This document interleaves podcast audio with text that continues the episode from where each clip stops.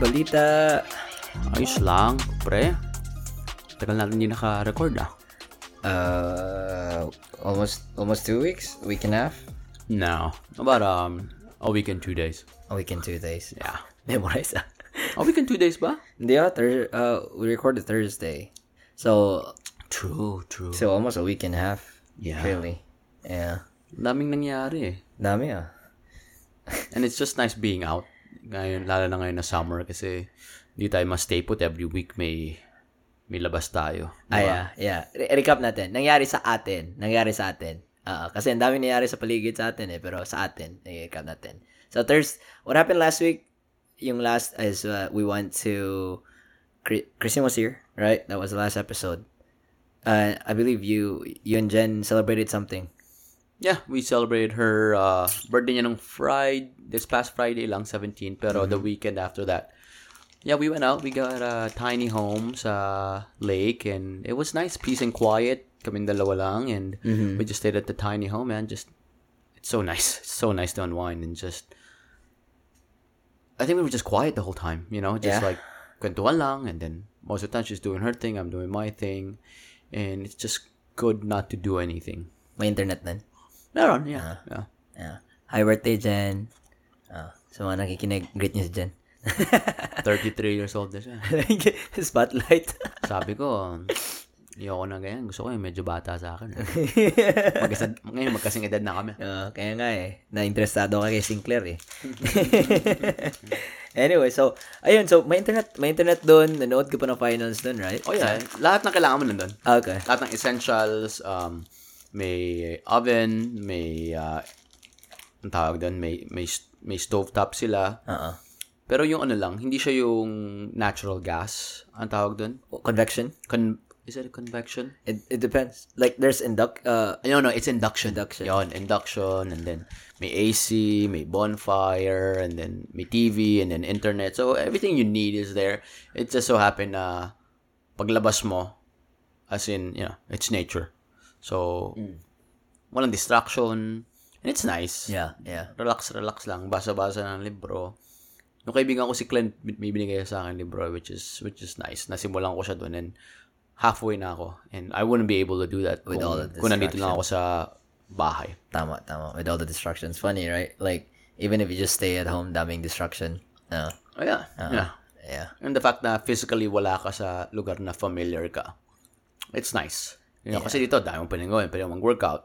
Pwede ako pumunta sa mga kaibigan namin sa Colorado, uh, Bluff. And doon, you're, you're literally isolated, which is nice. So that weekend, what have you learned? Yeah, have you learned something new about yourself, or, or you already relearned, or have, have you relearned? I like peace and quiet. I like peace and quiet. There's a there's a period wherein I don't like to talk too much. There's a period wherein I just want to be myself. And uh, remember when we had that dinner for Cindy for her birthday? Oh yeah, yeah. That uh, this past week, this past week, right? Wednesday, Wednesday. Yeah, we went to that Roosevelt room, and then they asked me what you like about your 30s, and I told them I, I love the fact that you just you're just content.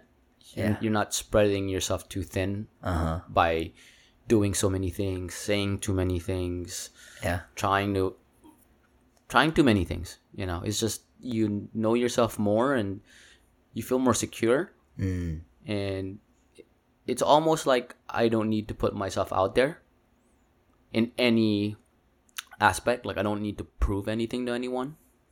Like I don't know. I'm, just like peace and quiet and just hanging out with Jen. That's all I want to do. That's that's good. Uh, uh, it's that's a great that's a great uh, you know realiza- re-realization.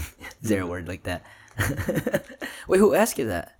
Which one? Uh Stephanie did. Uh, She asked, and then she was like, "Yeah, my my coworker, Mm. who's thirty plus, said the same thing."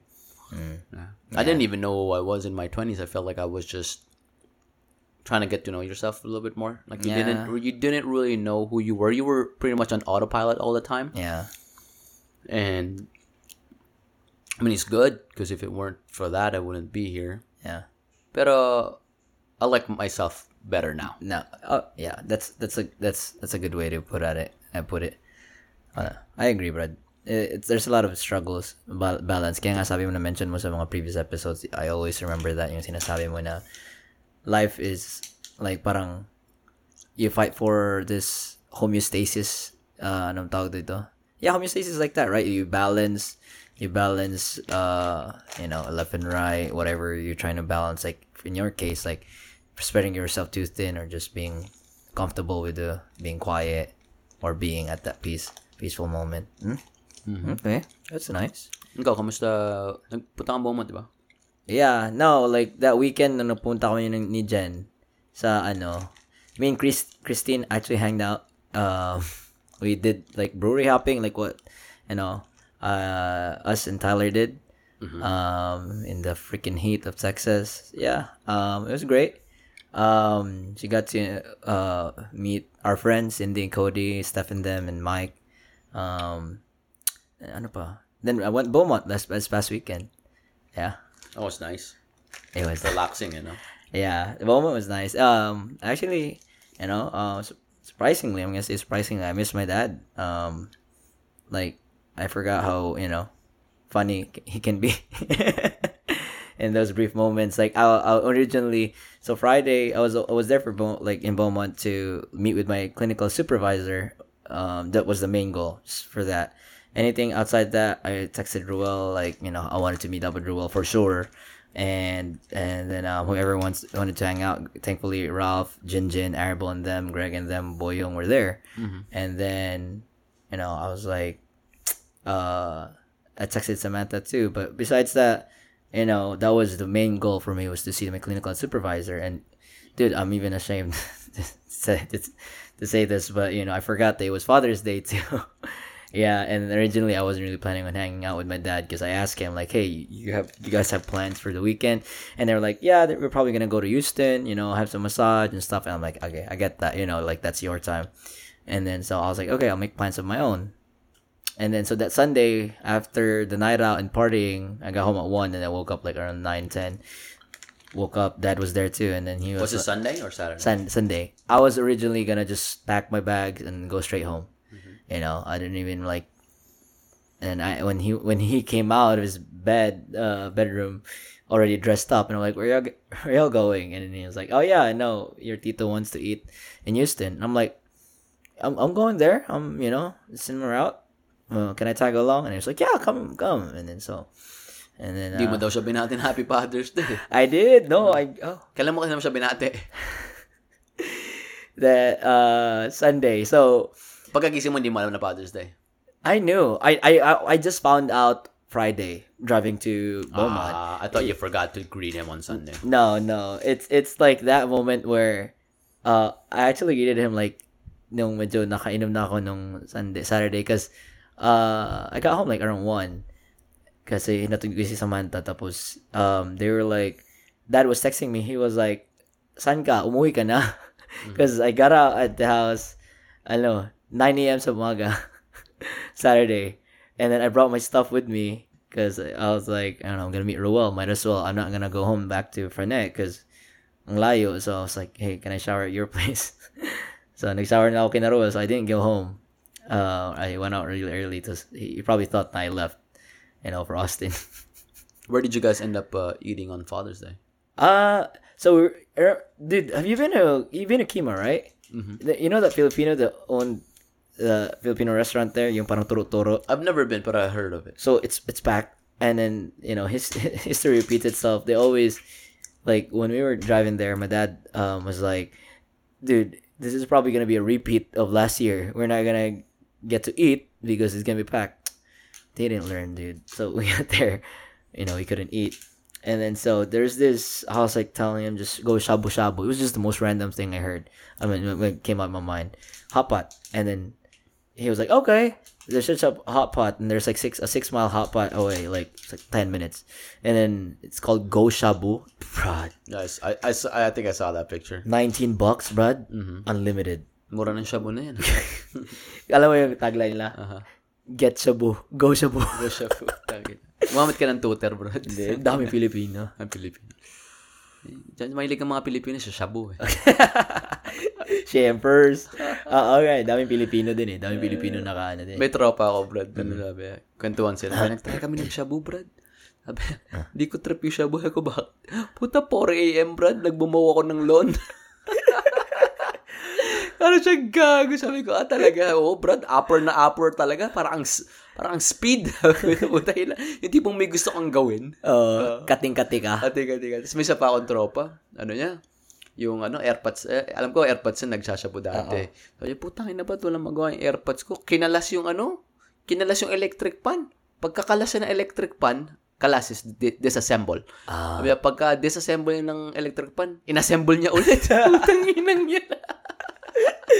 Parang, anong laman nito? Anong laman nito? Mab- ganun yan eh, pag uh, nakashabu ka, mabuting-ting. Mabuting, what's mabuting? Like you like to tinker on things. Ah, it makes sense. I had a client who was a mechanic. Yeah. Yun. Yeah. Pati- Mabuting ting. Mabuting ting. Ay, mga truck driver, Brad. Kaya, di ba, they, They need they're to stay allowed 14 hours, di ba? Hmm. Yung 14 hours yun, kailangan That's too much. nila. That's too much. Yeah, I'm like I've been on the road for four hours. That's too much. Try mo magshabu. Puta, pag ganun mo, uy, shit, Hawaii na pala to. Pukin na hindi man lang ako nabasa. Brad. hindi ko alam paano ako nakarating dito. Brad, post mo na podcast natin dito. Kasawa. Nasa Hawaii ako. Nasa Los na Mia. Putang inang yan. Tang ina no. Brad, yung kotse ko, di ko alam kung bakit hindi, ano. Kung ba't di lumubog. Nasa ibang kotse na ba? Putang inang yan. anyway, hey, nag, ano ka, last Wednesday bago kayo umalis din dyan, di ba? Nag-ano ka, nag-ano ka? Nag paddle boarding. No feeling, Brad? Ikaw mag-isa. Na wala kami. Ayos lang. Ayos lang. Oo. Ah, Ah, na-enjoy ko yung mga ganun na ako lang mag-isa. ah. Kasi, so at that day, I had like five patients. Tapos tatlo nag-cancel. Mm. So, inisip ko, pwede ako umuwi and then you, you know, do my routine na workout. Tapos, kasi inisip ko, pag nag-workout ako, one to two hours lang yan. Tapos, ang gagawin ko, gagawin ko yung notes ko, tapos nood on TV. Sabi ko, hindi, I, I wanna do something for myself. So, I wanted to go out. And then, di ba sabi ko nga sa'yo, pinabasa ko yung libro na pinadala sa akin nung Kaibigan mo. kaibigan ko. So sabi ko, okay, daling ko. Basahin ko habang nasa paddleboard ako. Ang na-realize ko, pag nasa paddleboard ka pala at nagbabasa ka, sobrang gaan mo kasi 'di ba paddleboard lang 'yun eh, 'di ba? So dadaling ka ng hangin. Puto may mga ilang beses kasi nagsisimula magsisimula ka, syempre nasa gitna ka ng lake. Ah, ah, ah, ah. Syempre gusto mo sa gitna, 'di ba? Para wala kang katabi, ayoko nang ayoko yung may maingay. Puto magugulat ako, malapit na ako sa gilid. Alam mo, dinadala ka ng hangin, hindi mo napapansin kasi sobrang liit na increments lang yung Ah, yung ano, yung force. Pero nakakatawa. Nakaka-relax. And then, uh, after two hours, ako, pagod na ako. Uwi na ako. mm. Sobrang init na din eh. Ah, Alas mainit stress na. yun, di ba? Andun ako 2.30, tapos na ako by mga 5, umahon na ako nun. Mm. Relax na relax na ako. Ayos lang. Isip ko, gusto ko i-try eh. Oy, by the way, thank you daw sabi ni Christine sa book. Binabasa na niya nung palis na ako eh. Thank you. $20, Christine. Venmo me. Di, sabi ko sa kanya, kasi binigay ko sa kanya yung libro na yun. Sabi ko, padala mo na lang ako ng libro. Ah. na sa tingin mong yun, Can gusto mo you. or things na parang kaya nakita mo yun, so naalala mo ako. Oo. Ganun na lang. That's a good way. Tapos bigay mo na lang yung libro na pinahiram ko sa kanya, yung ano, The Art of Saying No. Mm. Bigay mo na lang sa taong sa tingin mo makakatulong. That's a good way, dude. That's a good way. Laking tulong sa akin yung librong yun, bro. Yeah. Yung The Art of Yeah. Saying No. That of saying no. Oh, yeah. Same concept lang din yun. No? But, eh, well, Essentialism didn't actually, it's only one chapter of saying no. That he talked a lot of, about anything, uh, everything else. Ito, nakatulong siya sa ano boundaries, lalo na sa mga pamilya. Mm, Kaya rin, may hihingin. Or, kunwari, ah, my favor. may favor or yung tipong may humihingi ng pabor na kukunin yung energy mo outside of things that really matter to you. Mm. And just framing out saying, you know, imbis na saying no, just framing it out.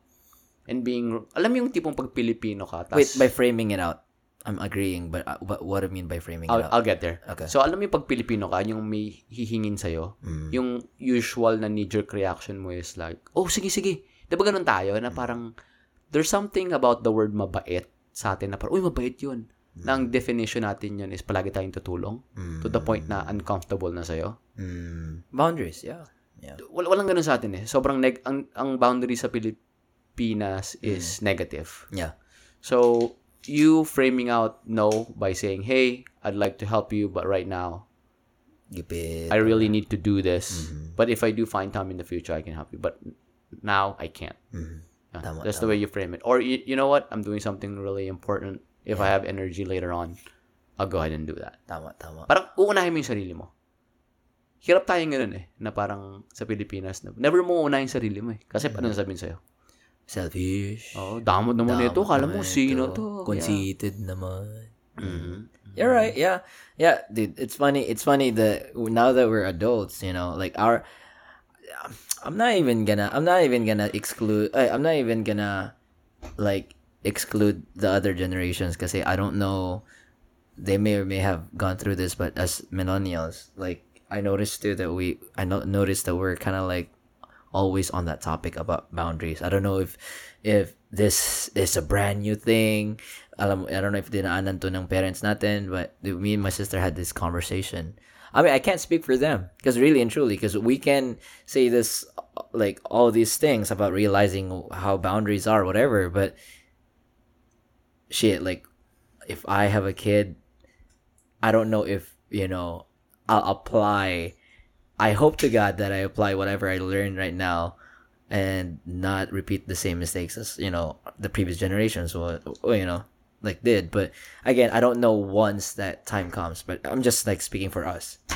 Me and my sister had this conversation, and then so, um, you know, she's married now, right? They have a family, blah blah blah, and then um, you know how they make like big decisions as a family, and sometimes those big decisions may come as, especially like financial big decisions, and ano naman sa atin, di ba? Pag kunyari, bibili ka ng Tesla or bibili ka ng bagong bahay. Wow, daming pera nito. Or magpa-party sila. Yung ganon. Yeah. Like, I, I, I know. And then, alam mo yung masasabi na, na, oh, daming pera, ganon, ganon. Tapos, my, my sister was like, like, as much as possible, don't tell anyone, or mga ganon, ganon. Um, if, when you make these decisions, unless totoo na because some of them might have different like opinions about it and you're just gonna get hurt like tell people who are like really really important to you parang ganun kasi they will have something to say And you you can't really help that other people will find out. Mm. You know, like of all the people talking, you know, everyone has, you know, everyone opinions are like assholes, diba? Everybody has one. This is a matter of you kung makikinig ka. yeah Diba? Ano kayo kung sabi mo marami kang pera? Sabi mo, ah, tama, paano mo alam? diba? Pero who cares? yeah Diba, uh, ugali sa atin sa Pilipinas pag sinabi mo yun, ang yabang mo naman. Hindi, sabi mo, marami akong pera eh. Hindi, tama ka. I wanna read I wanna read my text to her because you said exactly what I s- told her but yeah dude like you're right like I mean sometimes I mean does he really cons- you do really consider it selfish you know the, is that the right term if you put yourself first like No, yeah um hindi lang tayo sanay. Hindi lang tayo, di, may ano yan eh. May balance yan eh. May, it, I feel like it's a tightrope. I was like, nga na day kung daghan tag kwarta. like, what is it? Like, what does it matter if you have money? like, I don't know. Like, but yeah, you're right. You're right. Um, The thing about money, it's so emotional kasi. You can frame it out as something na, ako, ako, I always frame it out as a tool. Pero kasi kung wala ka, Yeah. wala kang pera, you frame it out something emotional. Kasi palagi mo siyang mayu-use conjunction sa mga bagay na hindi mo magagawa at mga bagay na hindi mo nakakamit. yeah. Gets mo? Iba-iba kasi tayo. So, iba-iba tayong, Oh, kumbaga, iba-iba tayong posisyon in regard sa pera. Yeah. And ang problema kasi is, palagi mo kino-compare yung sarili mo sa iba. Holy shit. Diba? Yeah. Ako, honestly ako hindi ko kinocompare sa sarili ko sa iba. Pag tinatanong lang, sa, sa tingin mo magkano sweldo nila? I don't know. I don't ask. Why would I ask? Yeah. Diba? Na parang, tas minsan, they ask me, oh, magkano yung ganyan? Sabihin ko. Mm. Tapos sabihin nila, yabang naman. Tinanong mo. Tinanong mo ako. Anong eh. gusto mo sabihin ko Oo. sa'yo? You're comfortable at that. I'm yeah. super comfortable. Dati hindi ako, comf- dati sobrang insecure ako nung wala ako. Pero nung nagkaroon ako, naging komportable ako. Pero I made it, di ba sabi ko sa'yo dati, nung I was making money na tumating ako dito sa Amerika, may punto na nagmukha akong pera to the point na sometimes I would see other people's value depending on how Other- much how they much you made. make, yeah. Like, I caught myself doing that kasi Diba sabi ko sa'yo, anything that you learn in life, it's like a new skill. And just like anything, paano kaya first time mo maglaro ng basketball? When you play a certain game, mm-hmm. you tend to overdo things. Tama, tama. And then as you get better at it, You you you, you, you trim off the fat. Oh, you, you, you, yung movements mo are more refined. you, You're you more just do what's necessary. yeah, you're more purposeful. Mm. So when I started making money, I overdid it. I mm. overdid it by seeing how other people mm. like I equated their worth to what they made. And of course, I trimmed that away. Mm-hmm. To the point that now I'm just like you know, Eh. when people ask me like, "Oh, how much do you think he or she makes?" Like, I don't know, man. I don't I don't ask. Yeah. And then, if I have something, it's like, oh, mahal yan ah, yaman naman. Kaayos lang. Sabi na, how much? Sabi ko yung presyo.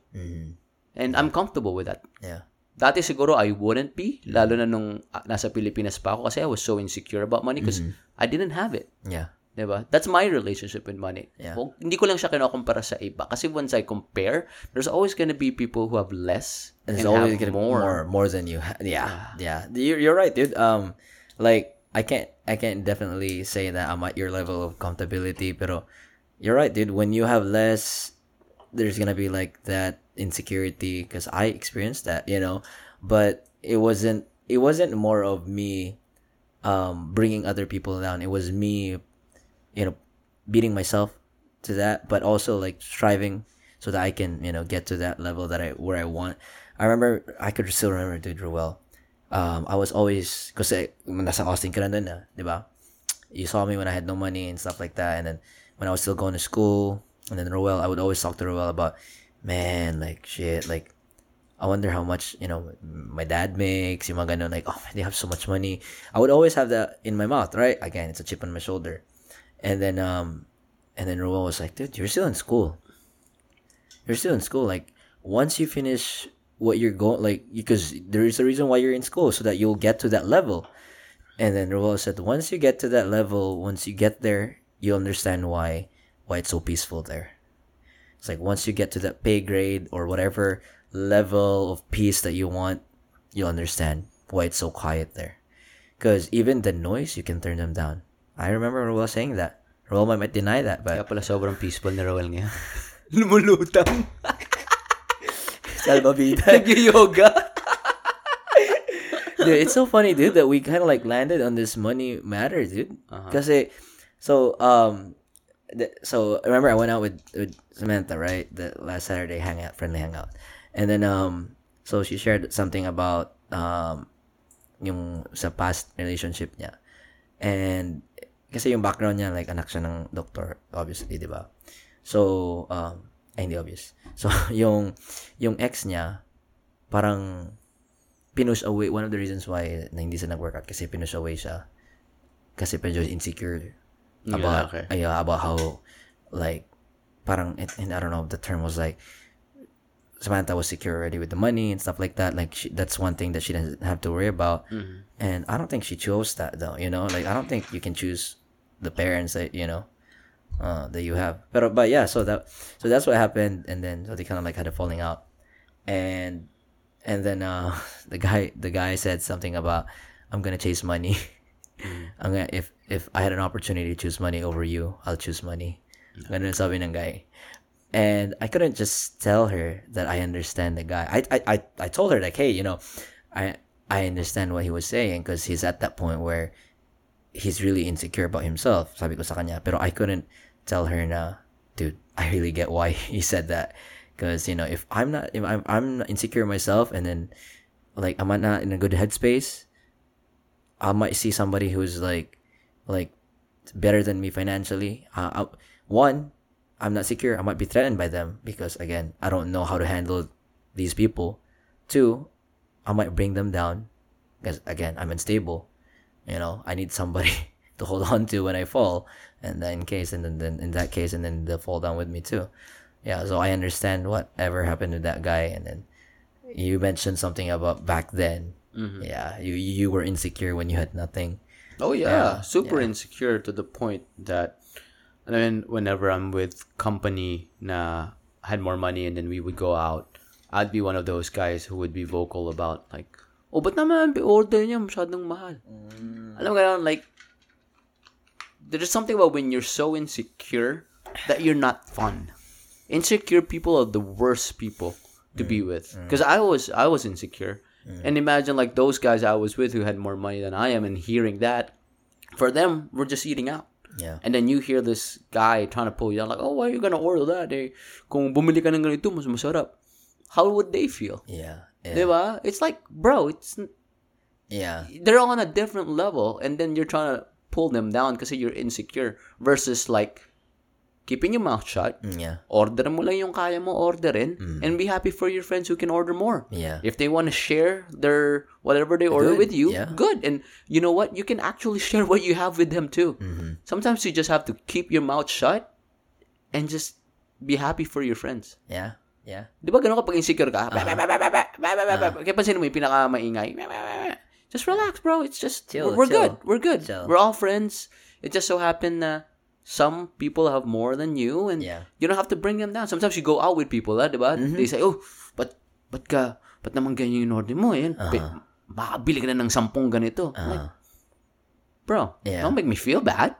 tama. Don't tama. make me feel bad. Anong gusto mo gawin namin next time? Di ka na namin imbitahin. Oo. Tapos pag di ka namin imbita, you'll feel bad. Yeah. Diba? May, may ganun, diba? Mm. I mean, there's something about being secure na kaya wala ka. I, I wish this is what I did back then. I wish when I didn't have as much, I would have kept my mouth shut. Mm. These are the things that I wish I did. I, I wish I just, you know, sa sobrang liit na example na I wish I just ordered what I could have, not brought people down, Yeah. and just, hey, y'all want some of my shomai? You know, just just like that. Just be cool. Show my love. Yeah. Yeah. And I was like, shit, like I wasn't fun to be with when I was Mm. insecure. You're right. I agree. I mean, I haven't seen that, but you know, I agree in that context. Case in Yeah. point too. Um, uh, this was in the insecurity side. Case in point, like, remember, like, ano kami hotpot kami nung Sunday nandito si Christine. We invited Tyler's family. I invited Tyler and then you know Tita and then Tito Ronald came and also G and uh, brothers, uh, Momo. So like me originally it was just me, Christine, and then Tyler. So yeah, you know, having them in mind, we ordered already a lot of food because it was like not unlimited. It was just or made to order, not made to order, but yeah. And then so, like the bill was already like 180. Fine, you know, like it 180 is nothing for eight people, right? And then uh, 180, 8 people? Oh, yeah, it's, mura not- yun. it's nothing, right? So yeah, and then uh, Para tig 22, 23 lang kayo nun. uh huh, uh huh. Because no, originally it was me. Sorry, it was me and Christine that's gonna pay for the meal. Yeah, meal. Yeah, and then uh, You can have that side, I'll do have this side. Okay. All right. So it was me and Christine that was gonna pay for the meal and then uh and then so nung dumating na sila to Ronald, obviously medyo nakulangan yung food namin kasi dami nga kami, eh, 'di ba? So so umorder pa kami, umorder. I think the bill came out to be like 330, right? 330. And then at that point I was like, okay, you know, but I just didn't when they were they when they kept ordering and ordering, you know, if I was insecure about it, I'll probably be like, wait, oy, alam nyo, ma- mahal na yun. Ano, alam nyo, magti 300 na tayo if I was insecure. But I was just like, you know, just keep it coming. If you're hungry, you know, just just just order. Yeah, and also, Yeah. like, wh- why were you gonna foot the bill to begin with? No, because originally I was gonna treat them. Do, do they know that? No. Okay. Yeah, Kaya but sila umorder na umorder. Yeah. yeah, yeah, yeah. No. And mentality nila, kami bi- kami magbabayad nito kaya wala kaming pakialam. Yeah, but I don't. Yeah, I didn't think about that either because me originally it was me, Christine, Tito, my what my other Tito, and then Tyler. Right, so they came. So I, I was like, oh, I don't mind. You know, they treat me all the time. Yeah. So uh, again, I can I can foot the bill too. But I just I I just like you know if I was insecure, think, imagine. I feel like masasabi ko rin yun na, ba't ba tayo umorder? Dami na eh. Dami na natin nakain. Oh, tapos sila, di naman nila Oo. ikaw pala bibili. Oo, oo. Like you're blowing their high. So when they when they when the the bill came, so my other tito, yung asawa ni yung tita kong social na baby nurse, he, he got his card, you know, and then what Tito Ronald and them insisted. And then they, no, no, kami na bayad. And then I was like, okay, you know, like, you know, it didn't take us a lot to say yes. Mag maganda dyan, kunwari bubunot ka. uh, uh, Kaya bubunot ka, biglang, pabunot ka at naghihintay ka may mas bumunot na mas mabilis. Ay, ang bagal ko, sorry. Sorry. Naalala, Brad, na, meron nung isang game na, ay putya, who was that again? Kumain kami ng ramen. Tang ina, kumain ko ng ramen tapos sa yung sa may Port Arthur, yung ramen doon. Ang mm ko kung napunta ka na doon. Hindi pa ako napunta doon. So dami kami. Uh, I think it was like EJ and them, Avi, Avil, Jumanji, John was there. Mga tang ina. Nag ano sila? Credit card roulette. Mhm. Pucha, si Ah, mayaman. si Van ang nakapo. si Van. Ay, sabi ni Van, pakamat si Van. Binayaran niya lahat eh. Oh my God. Ako nun po siya. Magkano yung mga Siguro, 200? Hindi, mga ano siguro. mga, eh, mga 100 almost. Mga ano, Uh, para- tang, Eh, umuo naman siya eh. Umorder pa nga ako ng takoyaki. Ah, roulette, roulette kayo ah. Roulette. Tang, tang ina. Lang ah, putang ina. Ako na, tang ina. Pag ako nabunot, uy, ano lang in-order ko?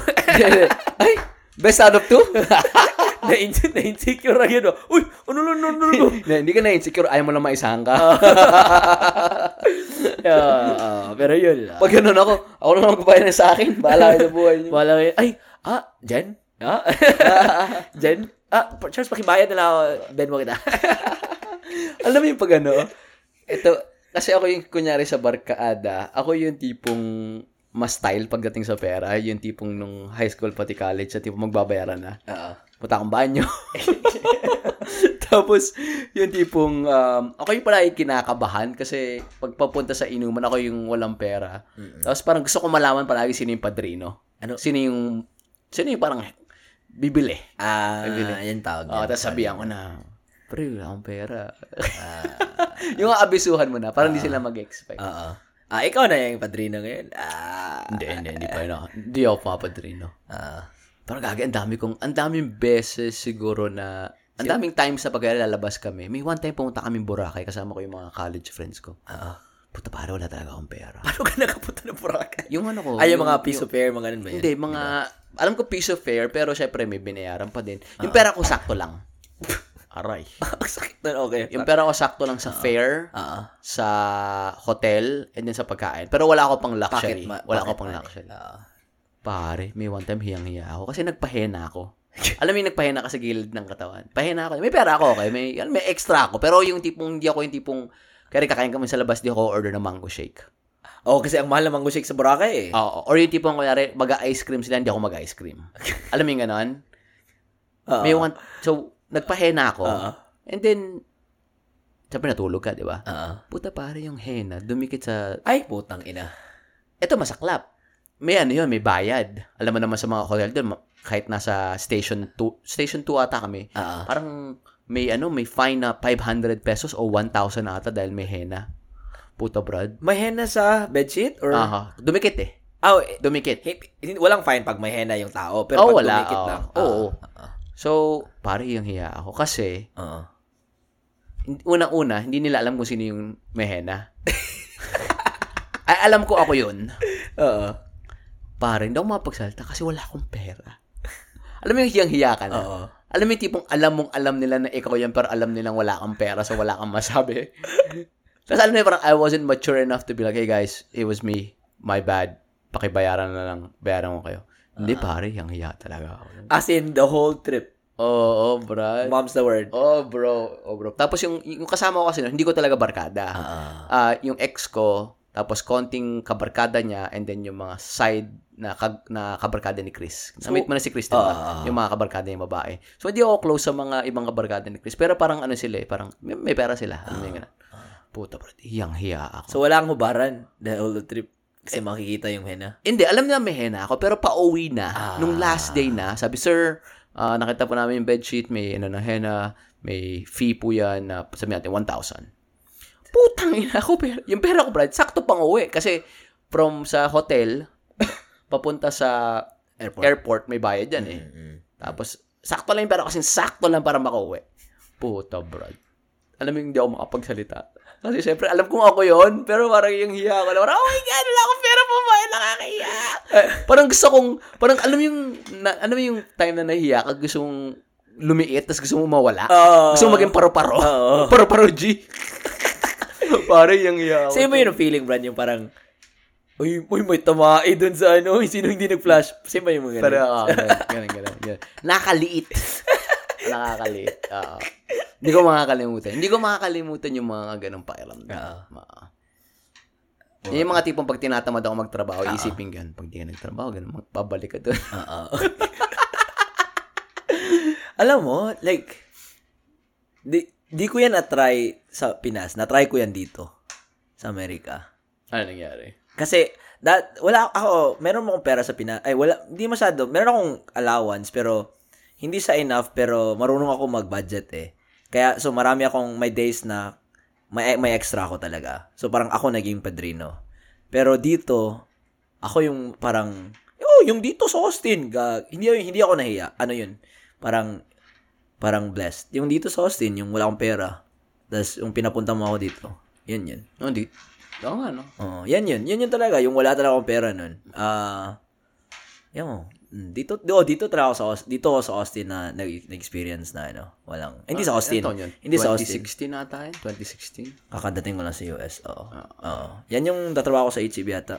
Ah, naalala ko. Pangalawang beses kita na-meet ako kasi na-meet kinakat sa Independence Day party sa Beaumont. eh. Sarap ng ano, sarap ng mga ganun na moments. Yung, Tapos alam ko ba, is eh, one way to ano din, Brad, find out, parang medyo secure ka na is, uh, or not necessarily secure, but you know, you know how to handle emotions properly o at that moment is yung parang dinala mo ako dun sa ano, sa Westgate. West Westgate ba yun? Uh, West Westlake. Mm. Ah, yung mga ganong moments, makakahanap ka ng bahay, yung mga gan nakwento natin to sa past podcast episodes eh na instead of feeling envious, jealousy, or um, parang negative emotion, you're much more inspired to do something Oh, or, yeah, uh, with yourself or at least, you know, it's, that brimming energy. It's like, mm, dri- drive, that drive. Yeah. It takes a lot. It takes a lot. Yeah, it's just definitely, Yeah. definitely a journey. Mm-hmm. Pero ngayon parang, wala na ako masyadong drive. Nakita ko to kay, ano eh. Ah, punta kay- tayo, Westlake. kay Glenn, kay Glenn eh, na parang, yung tipong, may drive ako na parang, di ba, gusto ko nga bumalik ng school. So, eto pala, na, nabayaran ng kapatid ko yung UST. So, yung UST papadala yung transcript ko sa WES. And then, WES papadala na sa WGU. Daming so, W. Daming WWE.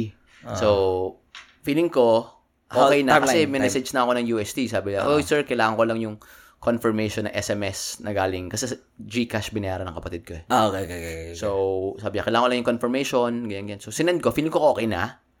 Feeling ko goods tayo sa August 1 pala eh. August 1 ang simula eh. Sa'yo? Hindi, yun yung parang tumawag ako sa ano eh, sa WGU. Sabi ko, "Uy, kailan ba yung simula ng semester?" Sabi niya August 1. Hindi, you can start anytime. Oh, okay. September na tayong simula. Oh, September 1, September 1 ako eh. Kasi, sabi ko, ano eh. Gusto ko muna mag-close sa bahay. Gusto ko si Jose Maricha nandyan. Ah, Whenever. tama kasi. Oh, close sa bahay. Sabay na tayo. September 1, oh. September 1 ako plano. Mm. I- If ever, pwede ka ma-move mga mid to late September. O gusto mo talaga Eh, September hindi 1? nila pwede. Tinanong ko, September 1 talaga. Like that, they always start at 1. Walang October, baka October 1 na siguro ako, bro. October 1. Kasi gusto ko muna magsarado yung bahay.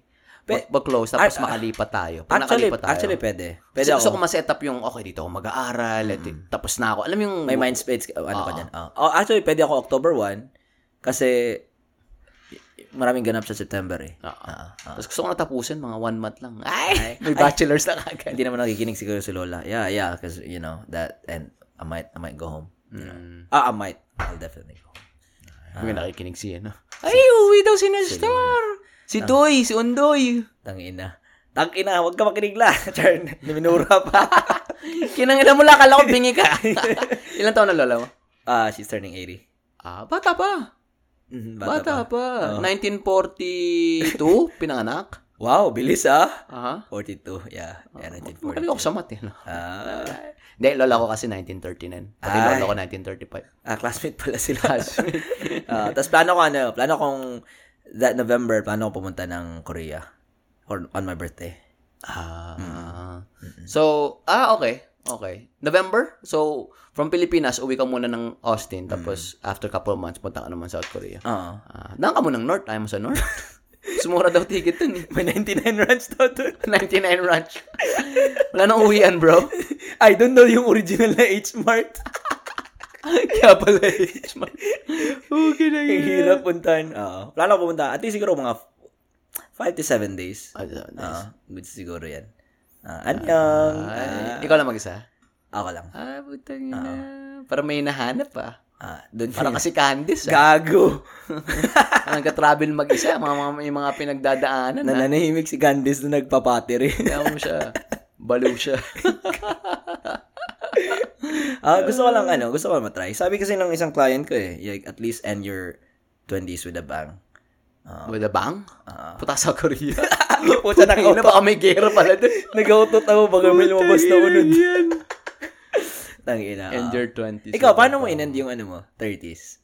Dito ka na sa US ano eh? 20s? Ay, 20s. Ah, ah. ano ginawa mo? kasama ko si Jen. Dito kami, nagano kami, celebrate kami ng birthday ko. Wala akong ginawang extravagant. Hmm.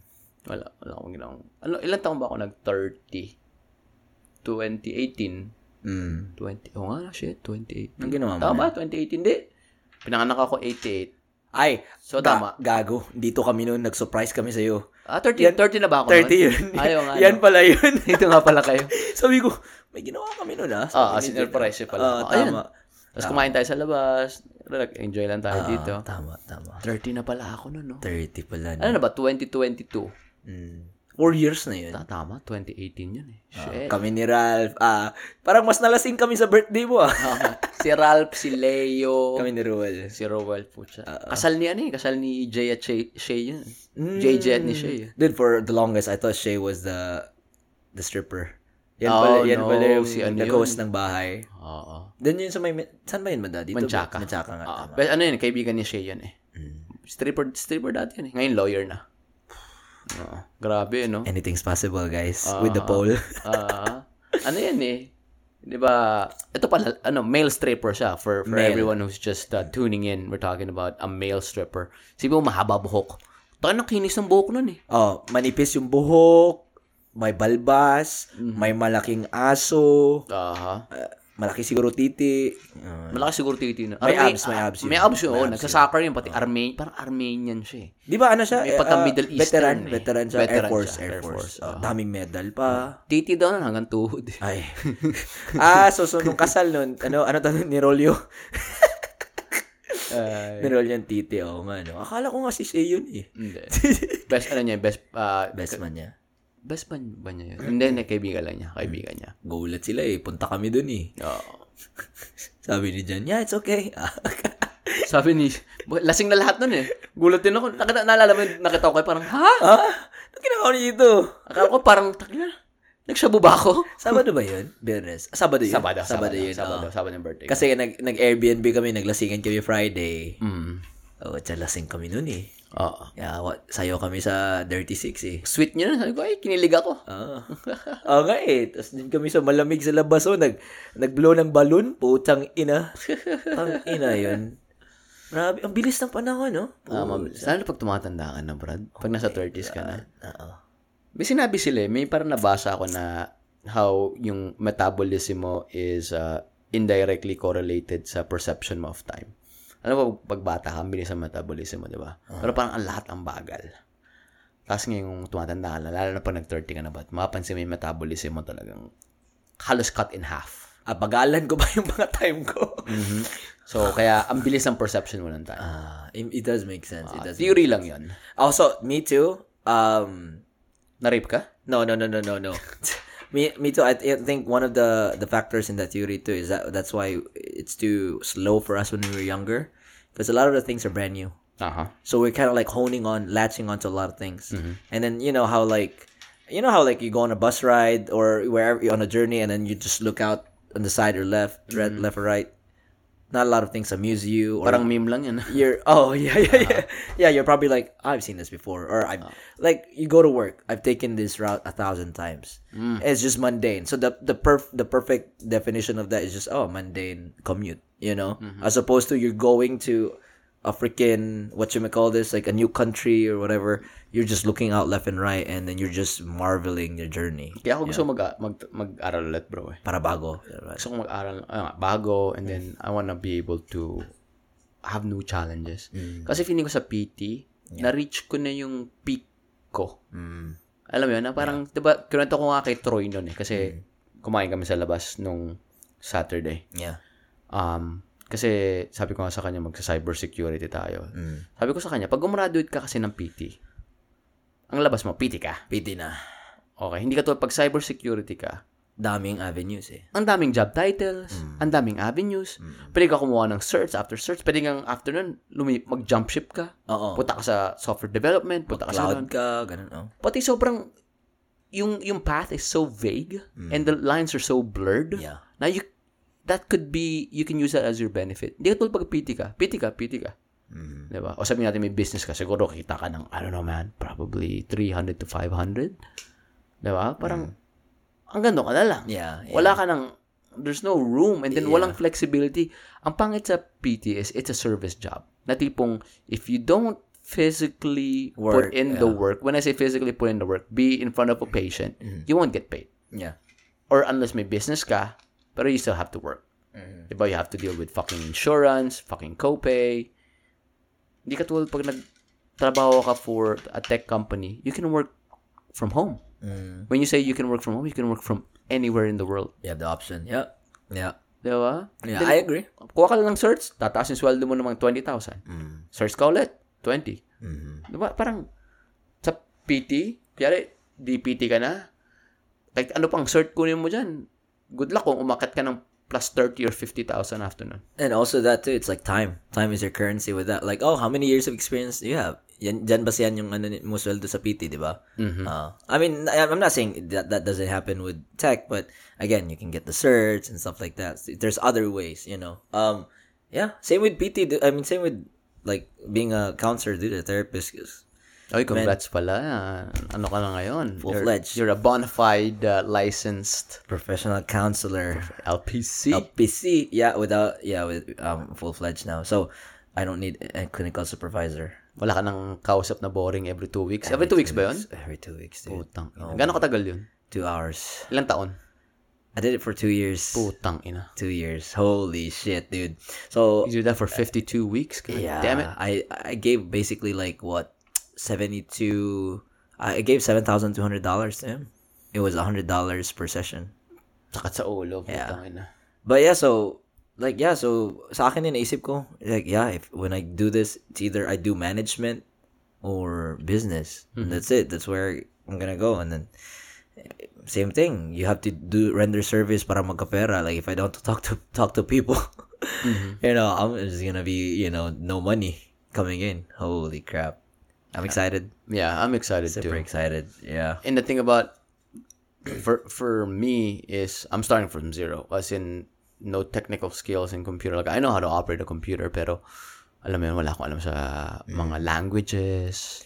Wala akong alam sa mga technicals. So, Yeah. I hope I hope I hope we go back. Yeah, I hope we get back to our roots because man, oh my god. Like I I love schooling, but shit, again, it's the getting the rust off. You know what I mean?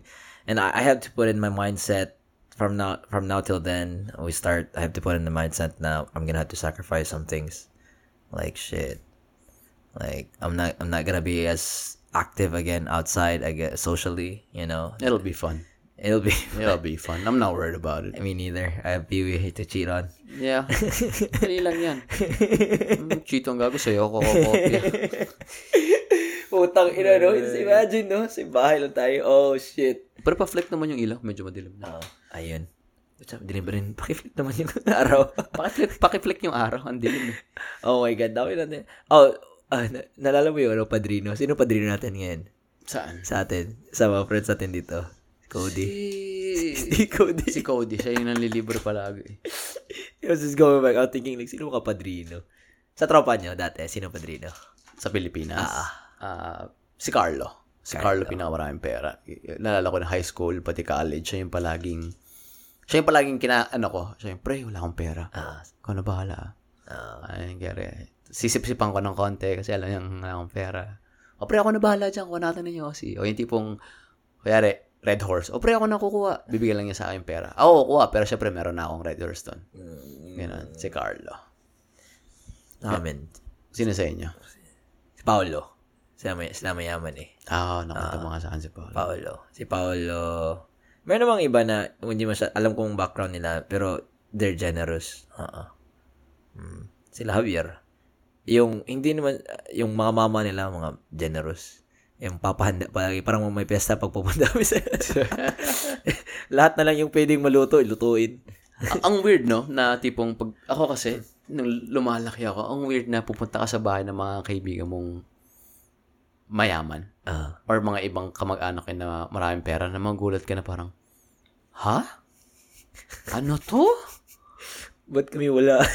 Joke. Ano? Merienda lang to? Oh, oh no, Na no. parang putang ina. As in, yung mga simpleng bagay na tipong pansit canton. Tapos may kakanawa ka pa ng Ovaltine. Tapos may fruits pa sa gilid. Patit kanto na nga, may slice bread pa. Oo. Tapos yung, yung sliced bread nila, ano, yung tipong galing talaga sa bakery na maganda. Or gardenia. Mga, oh, yung gardenia. Mahal yung gardenia eh. Gardenia. Sa amin, ano nga ba? Julie sa amin eh. Julie's, Julie's Bake Shop. Julie's Kami sana yung may karinderya lang malapit sa amin. Pati, pag mainit yung tinapay, lagyan mo yung dairy cream. Tapos lagyan mo ng konting asukal. Tapos ito toast mo. Ay, What? sarap. No? Talaga? Hmm. Ah, pa- ay, parang yung sweet na garlic bread. Ay, hindi. Butter bread. Or, Butter ah, bread. butter yeah. bread. Ah, Pero yung ibang mga, naalala ko may, si ano to, RIP, si, si, paano, si Nicolo Castro. Naalala ko, yun, siya, siya ata yung pinaka unang bahay na pinuntahan ko outside of my friend group. hmm. Putsang ina, parang yung bahay nila, naalala ko. Yung, yung labas, hindi masyado maganda, pero malaki. Biglang puta, pagpasok mo, brad, alam mo yung tipong all wooden floors. Hmm. Tapos yung tipong, alam mong, sobrang kintab.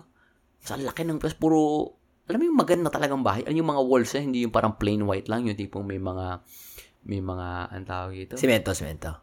Hindi, kahoy, brad. Ah, antique, antique na. Parang antique na ba yun, eksakto. Tapos, sobrang detalyado, pati yung, yung crown molding.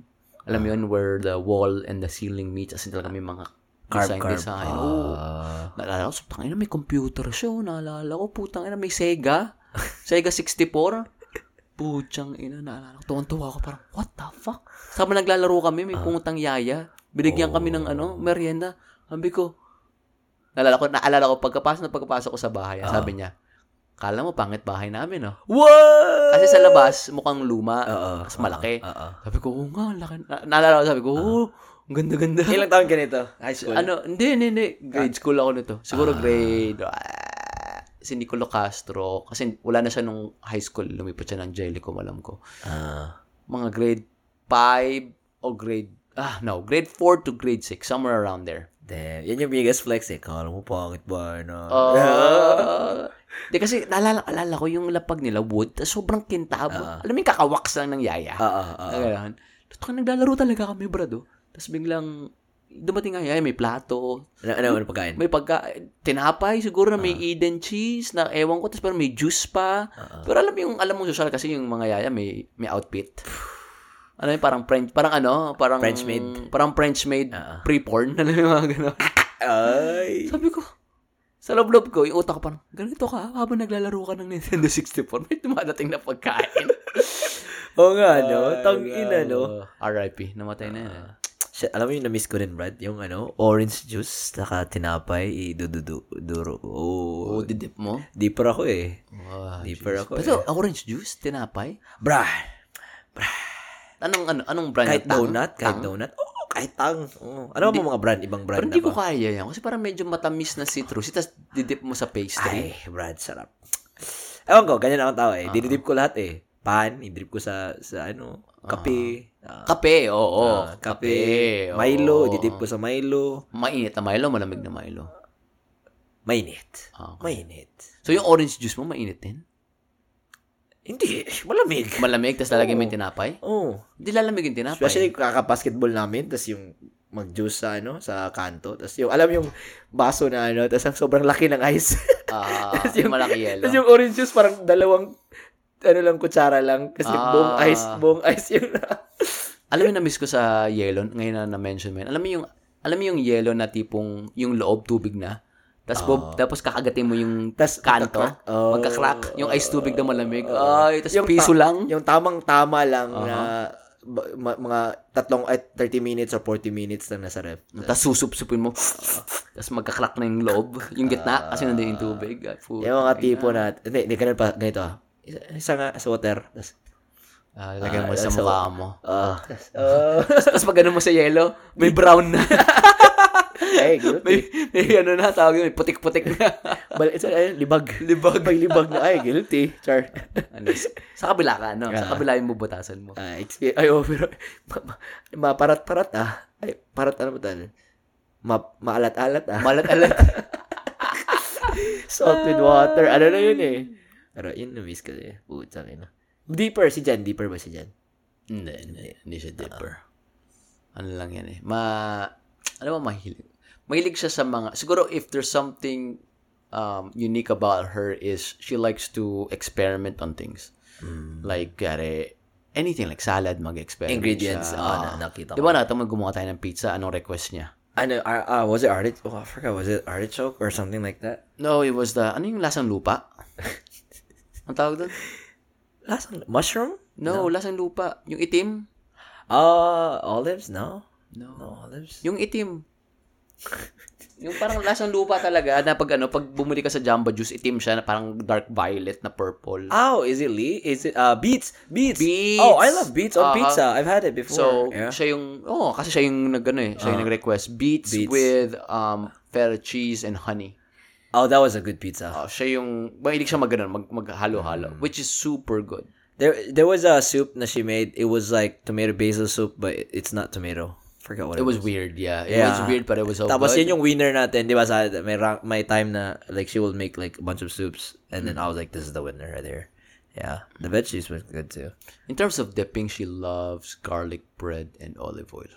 Yeah. Hindi hindi uso sa ay, hindi uso din sa kanila dito eh. I've, I've dated somebody na ano, dipper dito. Like nagulat ako like dinidip niya yung cookies niya sa ano, sa sa gatas or Sa milk? Sa milk, ano, not milk necessarily, sa Parang, cook. parang common yun, dahil sa Oo. Oreo Yung- commercials. Yung parang mga ano, yung dinidip niya yung donut sa coffee, yung mga ganun. ah, okay yun. Mm, okay. oo. Or yung french fries sa, ano, sa Frosty or sa McFlurry. I do Sa that. ice cream. I do that, yeah.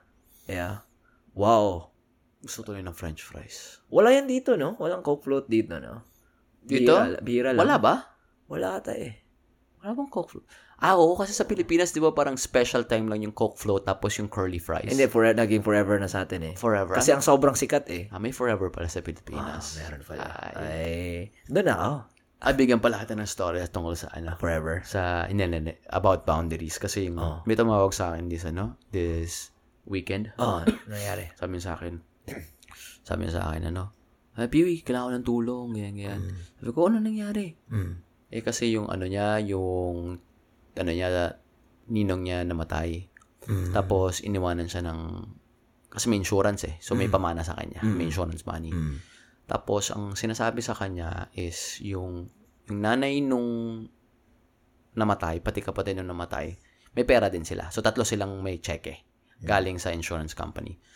Sin- sinasab- sinasabihan siya nung kapatid, pati nung nanay nung namatay, na, uy, bigay mo na lang sa amin yung, yung cut mo. Kasi, um, number one, may binabayaran pa daw silang lote. And number two, para daw tulong dun sa nanay nung namatay. So, kaya niya ako tinawagan. Kasi parang, nagets ko kung niya ako tinatawagan. Kasi gusto niya ng parang bump na parang, hindi, pera mo yan.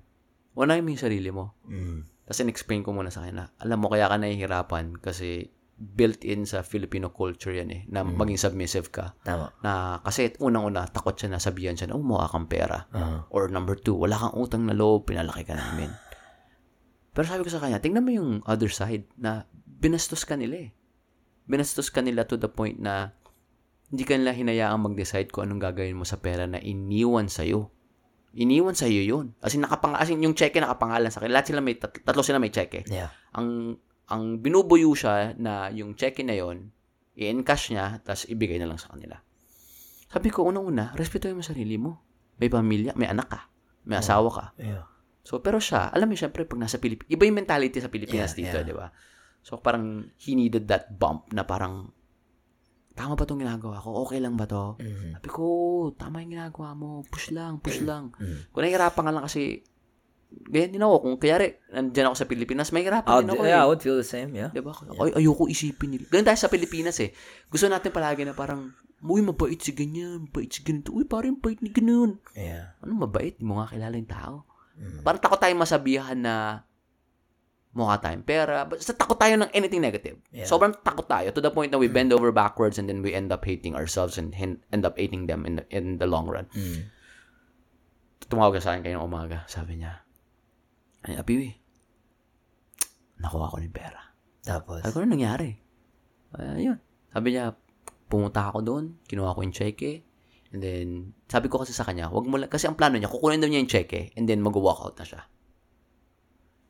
Sabi ko, wag ka mag-walk out. Sabi ko, you have to stand up for yourself. mm. Kailangan mong may sabihin ka. Kasi number one, ang weird nun eh. Kunin mo yung cheque, alis ka na. Parang ako, uy, awkward, parang awkward. kala ko mag-usap tayo. Oo. Diba sabi ko sa kanya, hindi.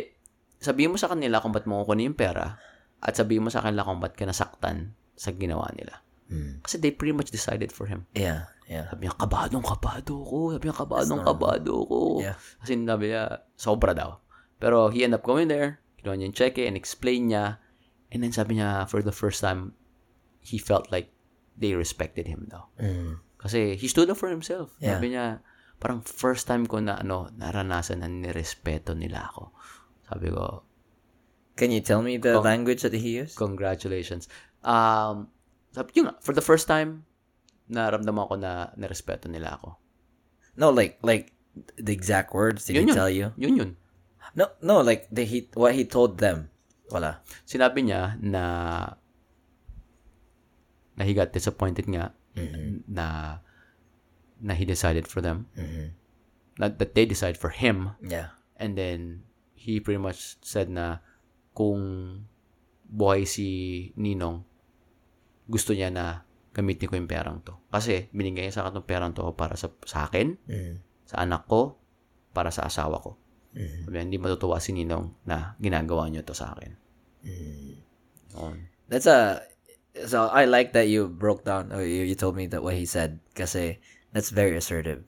Galing niya, bro. It's a very assertive. So, you know, you know naman na how assertive statements are like I statements if you- when you when you break it down it's like I and then you put the the blank the next blank is like the what you're feeling Mhm. and then the next part of that is why you're feeling that that way.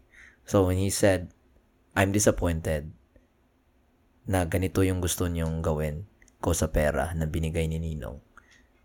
Period. That is a very assertive statement right there.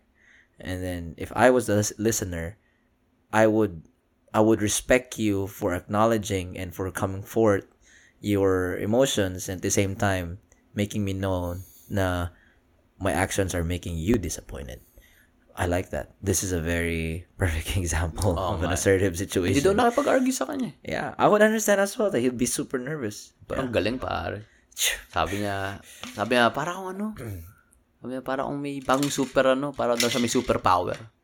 Dude, I could imagine. Dude. sabi ko, yeah, I get that, man. Congratulations. Sabi ko, uh, here's my Venmo, pakibigay yung porsyento ko. 10% commission. Dude. Alam mo yun, may, kasi there's four ways of communication, di ba? The first one is passive, second one is aggressive, third one is passive aggressive, and then fourth one is assertive. Right? I remember um this was a situation um alam ko may rule tayo na hindi pa na-resolve, but this is kind of like resolved na when my lolo died, um parang na, may na, namana siyang ano, like namana niyang when my great lola died, mom ng lolo ko, may namana siyang lupain from my great lola. So he was the one who kind of like took took uh care of that land, mga ganun. When my lolo died, pinamana niya yung lupain sa lola ko. Yeah, yeah, yeah, go for it. And then um so my lola's brothers I think was like wanting to see if they could get the my my lola's land, my great lola's land from my grandpa grandpa kasi nga na-inherit ng ng lolo ko eh. Tapos but when my dot my lolo died, he gave it to my lola instead of my my lola's brothers. So that was like a big fight.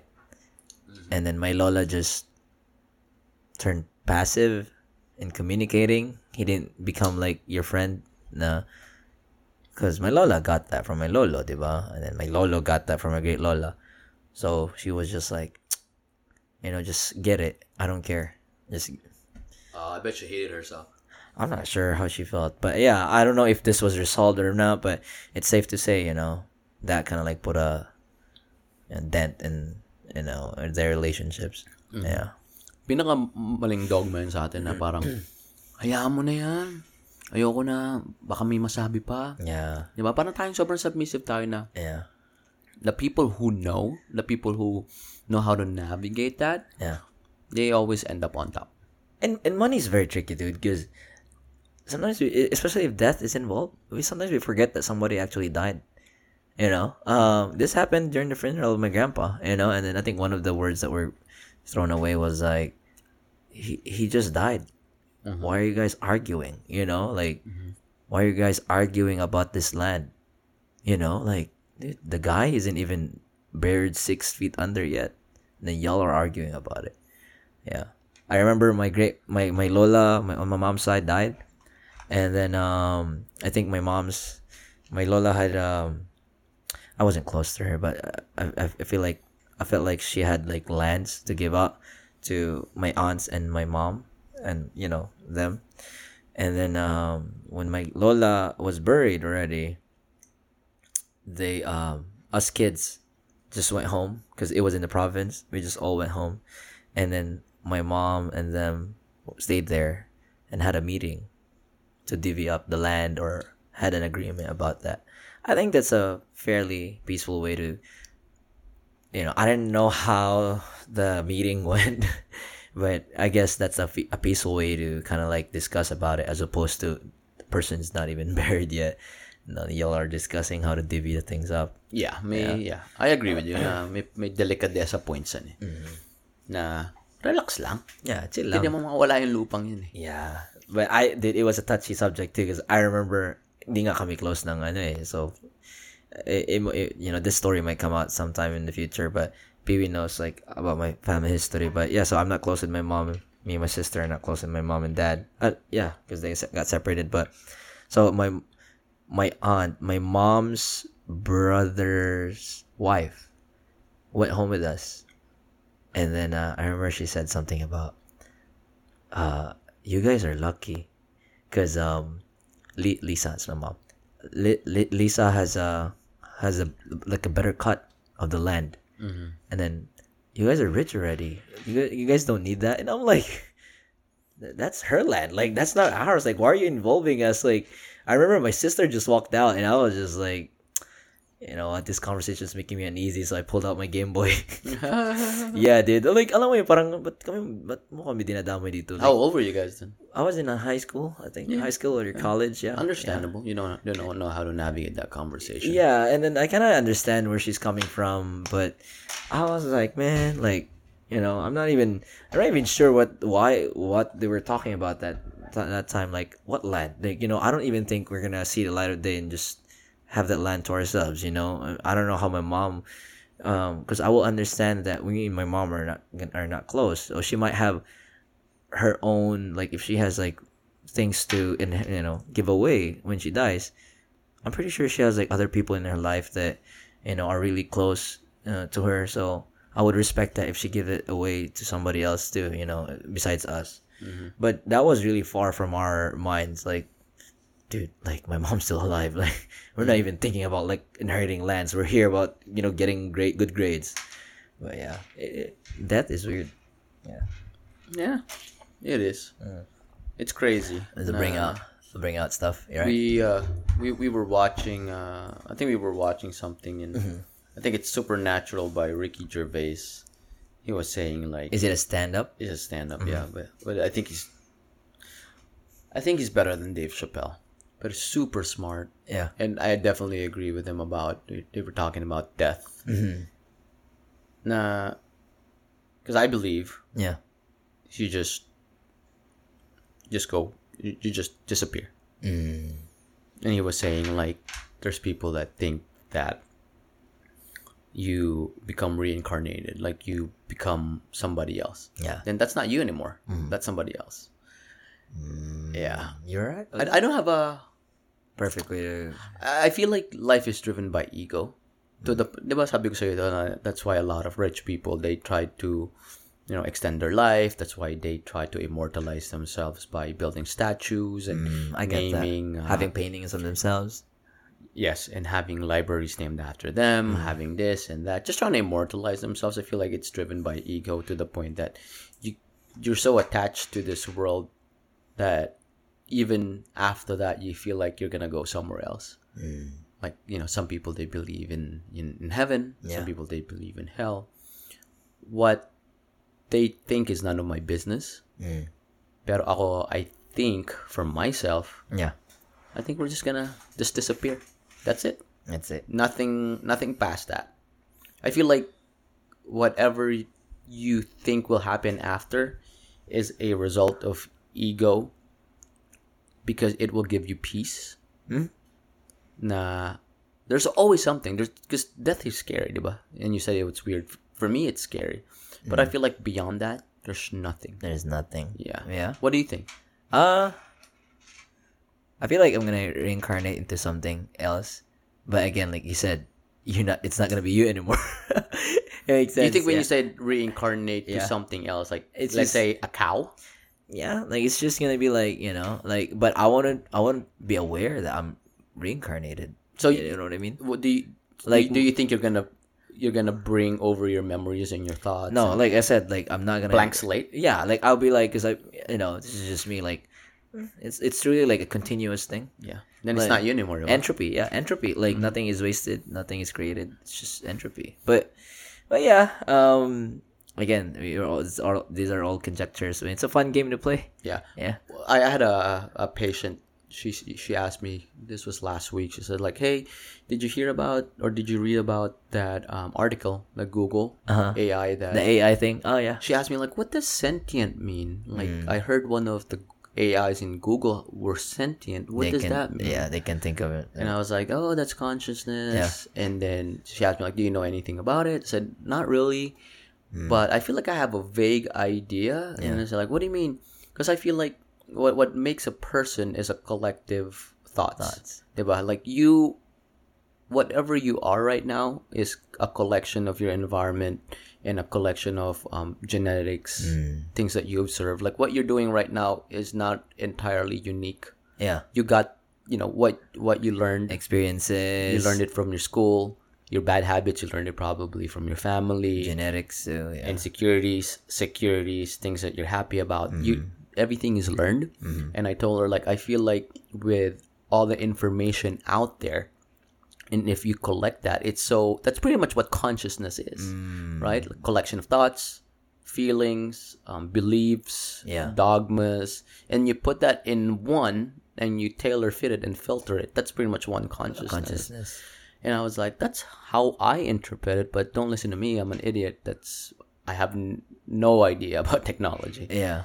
and then she goes like huh Yeah. It makes and then she just changed the topic you know, you know, there's this the, these two schools of thought back then. Remember, uh, the the what do you call that, Brett? The nature versus nurture. Mhm. Um, what was that? The nurture is tabula rasa, meaning you start from clean slate, and then the other one there's another Latin term or something. Term. i think tabula rasa is the starting point of both of those tabula rasa means a blank no, because nature nature is meaning you have already you, when you were born when you when your D- DNA was like being written this will make your ano ba yun? two opposing yun di ba two opposing schools of thought na nature versus nurture oh no no you're you're born to be like this but nurture was like no you're tabula rasa you're a clean slate uh, and then that's when the the, the what do you call that? The dichotomous I know that dichot- dichotomous um like incorporated school came out to be. Like oh they believe that 50% or a portion of this is genetic and a portion of this is nurture. And then it was like it was like overall yun na yung nag, nag nanalo. Like oh yeah makes sense you know because sometimes you're born with like height certain height. And they can predict now the the height that you're most probably gonna be you know in when you when you're older or whatever how I understood nature versus nurture was an interpretation of how you're gonna end up depending on like when you say you know how they did a mm-hmm. study about twins you know mm-hmm. that documentary where Yeah. they were like I think triplets and they were separated. Mm-hmm. So they were saying like how you're gonna end up. It could be when you say na- nature. it depends on your environment, and versus nurture depending on like your pretty much like your genetics. no, and pretty nat- much nature is the nature. Nature is your genetics, the imprint, because it's nature, and nurture is you give, which is provided by the environment. Uh, so nature versus nurture. Yeah, it was a big thing with the So what's develop, uh, developmentos. what did they come up with? the w- people were just like, okay, let's go with the middle point. You know, you, you definitely there's some things that you can't really change, like your color of your eyes. You know, that's nature. Um, like bad. Uh, like for example, like oh yeah, ginger, uh, hair, whatever. Oh, so they're talking about f- just physical aspect or just the yeah, person? yeah, but some whole? people are, but also the developmental psych. Uh, people also said like, oh yeah, if your father's a murderer, most likely you're a murderer. and it- there's also an argument like we're in like there's brothers and sisters they were raised the same Mm-hmm. but after 30 years one is a douchebag and a loser and then one is more Oh successful yeah, that than the other th- these are the nurture side. Diba? That these the were the nurture nurture side. But you know, really, uh-huh. really and truly, it's both, right? Mm-hmm. Nature and nurture. Mm. Yeah, because you know there are some things that you're just gonna I see. inherit, and then nurture, you're just gonna be a, a product of your environment. So, parang ganun, yan yung parang argument nila, um, which again, like moderate, you gotta find the moderate in between. it's crazy how like when you get older and you look at um, people who are acting out people who are in their teens or in their 20s now that i'm older i see that the first thing that goes to mind is damn they probably have like shitty parents. Especially if they're teenagers. Yeah. especially yung mga tipong mga bullies. Like when i was when i was a kid na nabully ako yung nabubully ako at that time i could oh I my ma, yung utak ko lang is parang hindi mas malaki lang sa akin to or talagang aggressive lang siya. Pero now that I'm older, naisip ko na parang, ah, shit, kaya pala niya ako binuli. Kasi siguro binubuli siya sa bahay. Or siguro sinasaktan to sa bahay. Kasi, di ba sabi mo nga, blank slate, tabula rasa. So, nobody comes out of the womb violent. Di ba? No, And but then- no, yeah, that's a that's a fallacy. Like sabi nila, oh yeah, my my dad's angry, so I got the angry gene. No, you, yeah. And, wala lang, it's, it's just weird na parang, everything starts at home, man. Yeah, most likely. Or I've seen some parents that are nice, but you know, they have like bad influences. I mean, like friends and stuff like that. Did you know that some, so- uh, not some. So there was a documentary on HBO. They did a study on uh, serial killers, and they stu- studied their anatomy. And yeah, Composition or yeah, some of them like, like yung anatomy talaga ng yung brain nila. Some of them have had like CTEs, what do you mean CTEs? um, compound traumatic events. So like yung sa NFL, Uh huh. and there were uh, instances wherein there was this killer like uh-huh. he was perfectly normal then one day he was struck by a car and then afterwards he became aggressive Dude, dude, goosebumps. Because remember Dr. Elliot? Mm-hmm. Um. So so can you tell me more about the study? So maybe I, maybe this is something in line with it. so i, I watched it for about probably an hour mm-hmm. but that was the gist of it she was she so this was imagined back in the 80s mm-hmm. when number one she's a, she's a female Yeah, yeah. in a uh, in a forensic science focused field, and she was studying mass murderers, which were mostly men. yeah. So she was approaching it not from a uh, police view of like, oh, masama to, ikulong natin to. No, no, no. Sa kanya, may rason to kung bakit ganito siya. Kasi ikaw na mismo nagsabi, di ba? Some are raised in a very good environment, in a very good home, pero how come they were still able Yeah. to engage in this treacherous, you know, kill, killing and beating and acts? Mm-hmm. Yung iba pare, as in they studied their brains.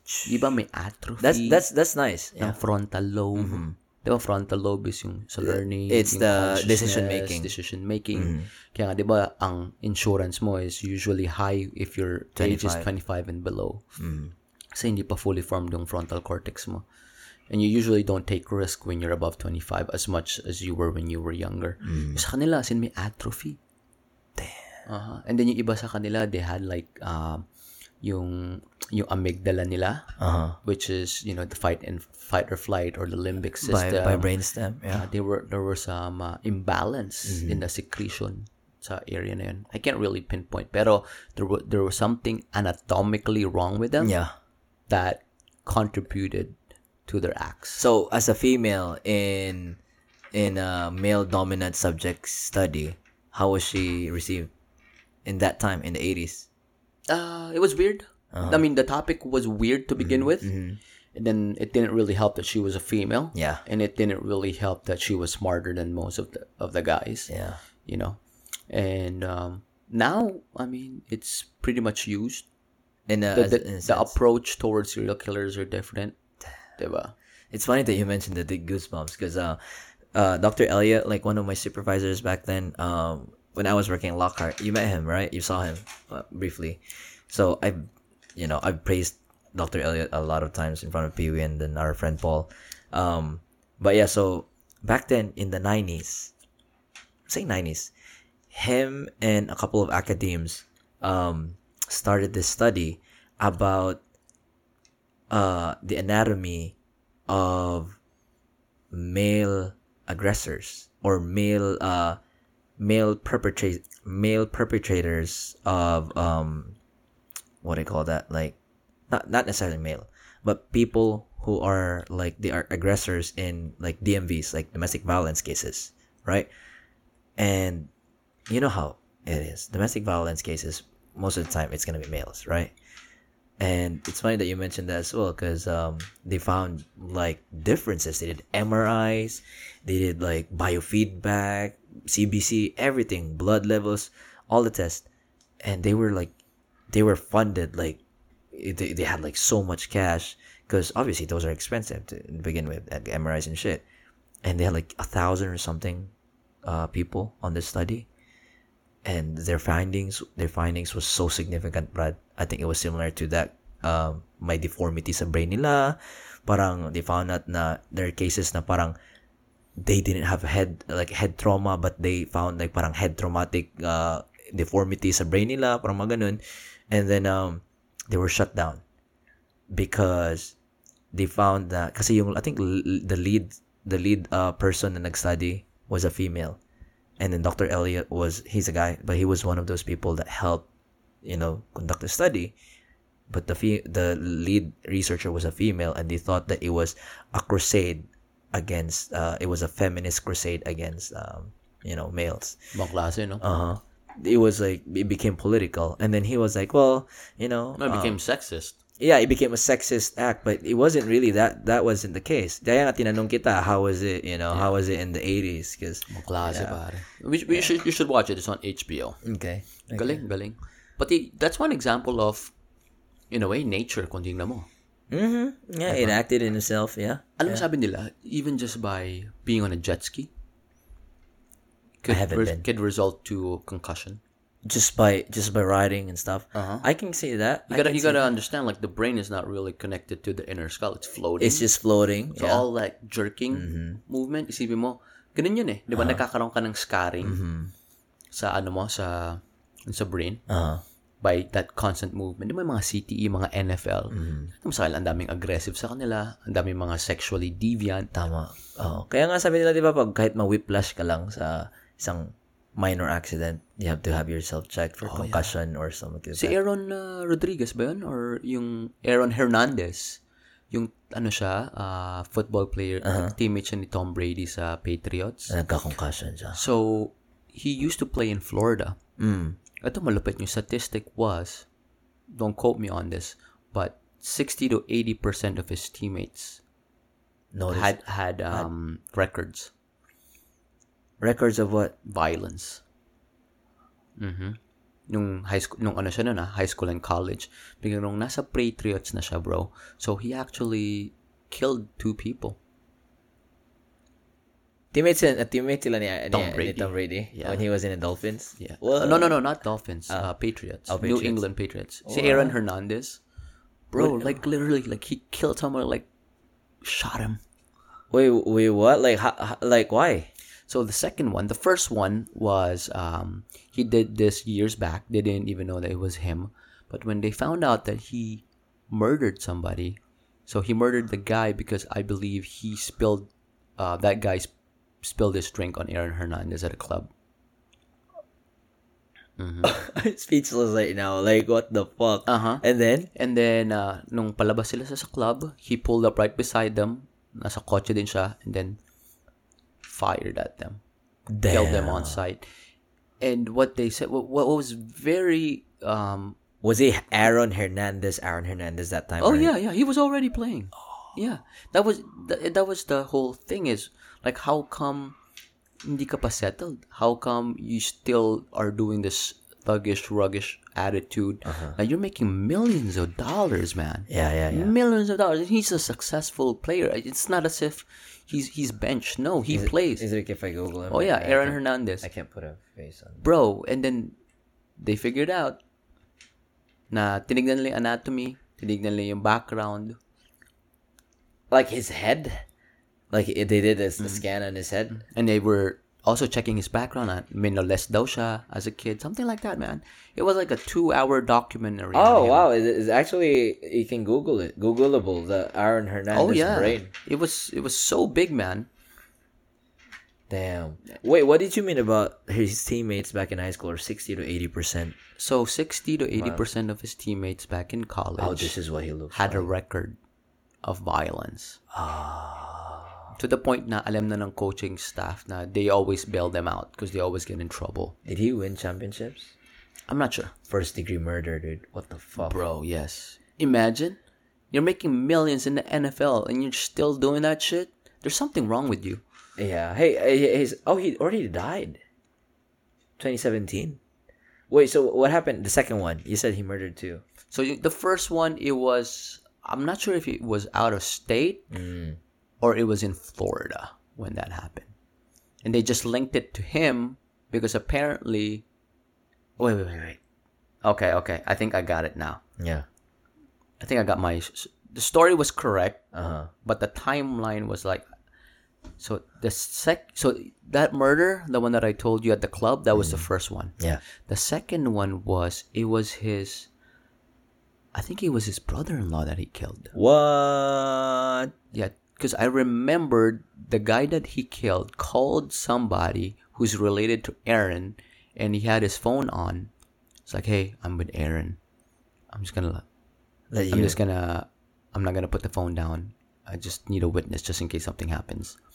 And I think shot him, and then they buried him somewhere, or left him inside the trunk, something like that. He was fucking. He was fucked up, man. Like he was doing gangster shit while he was making millions with uh, New England. Yeah, yeah. It's safe to say something's wrong with you know the way you think things, right? Right. That's a good documentary, Aaron Yeah. Hernandez. Yeah, I remember that Mindhunter series? Oh yeah, I Yeah. love that on uh, Netflix. That what what got me hooked in that part, right? Like when the big dude, what was his name? The first dude that he she interviewed. the co-ed Oh, killer. he interviewed yeah, Koi Killer. Man, he fucking beheaded his mom and then fucking uh face face head fuck his mom and then put his mom on their lawn. Right, dude, dude. facing the window. facing the window. Dude, like what the fuck? Like, you know, like and then what was he? Did he have mommy issues or something? Did yeah, I remember his mom is abuse was abusing him Yeah, some sort. like that. And then I think like he just blew up and then just beheaded his mom. Like what the fuck? You know? Dude, dude, it- I, I'm, I'm, I'm sad that that show was canceled because it was true, true story too. I think it was. There's something about shows that are really good that it's even better if you don't prolong it. Mm. I think it was great. It was spot on. I get what they're saying. They're saying like, "Hey, we were the first ones to approach crime Like this way yeah. because of what we did. They did something different. Yeah. Nobody understood what profiling was. Yeah. Nobody understood that most of them are sexually deviant and they collected trophies. What do you mean trophies? Yeah. As a killer, they trophies? Uh huh. Did you remember you read The Shack, right? Yeah. Yeah. So we saw the movie Yeah, we- and then oh, no, I didn't read it. I watched it. But on the thing, they said that uh, the ladybug killer, that was the one that took the kid. Mm. So that was his trophy, way of saying that like I'm gonna leave a ladybug here. This and then depends on how many spots on the ladybug. That's the number of victims I've had, or that's the number of the vic- like the number of their kid, or whatever. Or how old their kid is? No, like for example, uh this ladybug killer like had four people already. He would leave a ladybug with four spots. So, hanap pa siya ng ladybug na may four spots? I mean, he probably Hirap made, nun, ah. Sipag nito, ah. he probably made it, made it himself, you know. But yeah, they Say what you want with killers, man. They're very... they're very yeah, elusive, scary. Very elusive, man. Like- Resourceful. resourceful. like um there was this uh I I read this book somewhere when I was in high school. Alam mo yung mga notorious murderers or like serial killers. And then one of the worst was this uh para siyang headhunter ng tama ba headhunter term? Para siyang parang assassin ng mafia family. Oh, yeah, Do no, you know what I'm talking about? Yeah. yeah. Iceman, something Yeah, like I that. remember that moment. There was a story that somebody just pissed on the wall, like he was getting out at a club or something, and then in the alley, somebody was just pissing on the alley, and he he was so mad that he that guy was like desecrating the wall or something. He just killed him. What do you? What's his name? You know what I'm Iceman. Yeah, I You know. know- What, yeah. I know who you're talking about. Ah. Dude, that was, and, and I think his body count was like more than a hundred or something. I don't know. Like, uh, okay, let me just. I, it's probably Googleable. So I remember he. Uh, there was one. Mm-hmm. Um, he confessed to. Uh, I think they had a hit on one guy, Mm-hmm. and what they did was he he actually kidnapped the guy and led him to a shed, tied him up in the chair, and Mm. what he did was um, he pretty much dozed him off with um, minilagay siya sa katawan eh Yeah, na para ma-attract yung mga rats. And he had rats the Iceman. eat You're the right. guy, Iceman. Yeah. He had rats eat that guy. Like literally, like what he did was he was videotaping it while it was happening and he was right behind the video camera. Damn. I, I don't know if it was honey, something to attract rats. And mm. yung tao, literal, he was b- being eaten alive by rats. Damn. I wonder how much his kill count that. I wonder what his brain looks like. I- His name's Richard. His name's Richard the Iceman Gomez? Koklinski. This is what it looks like. Six foot something, five inches. He's freaking tall. Jeez, bro. He's freaking tall. Look at that. He look. He looks. He looks like he could be Warren Buffett's uh, best friend. God damn it. You Yeah. know? Yeah, he looks very smart with that wide forehead. Yeah. Want led him to wanton killings across New York City as an adult. Genevieve's family. Oh, give me one second. Kate Sure. Kate messaged me. Yeah. She's gonna have a uh, gender reveal party tomorrow. So Oh, nice. Yes.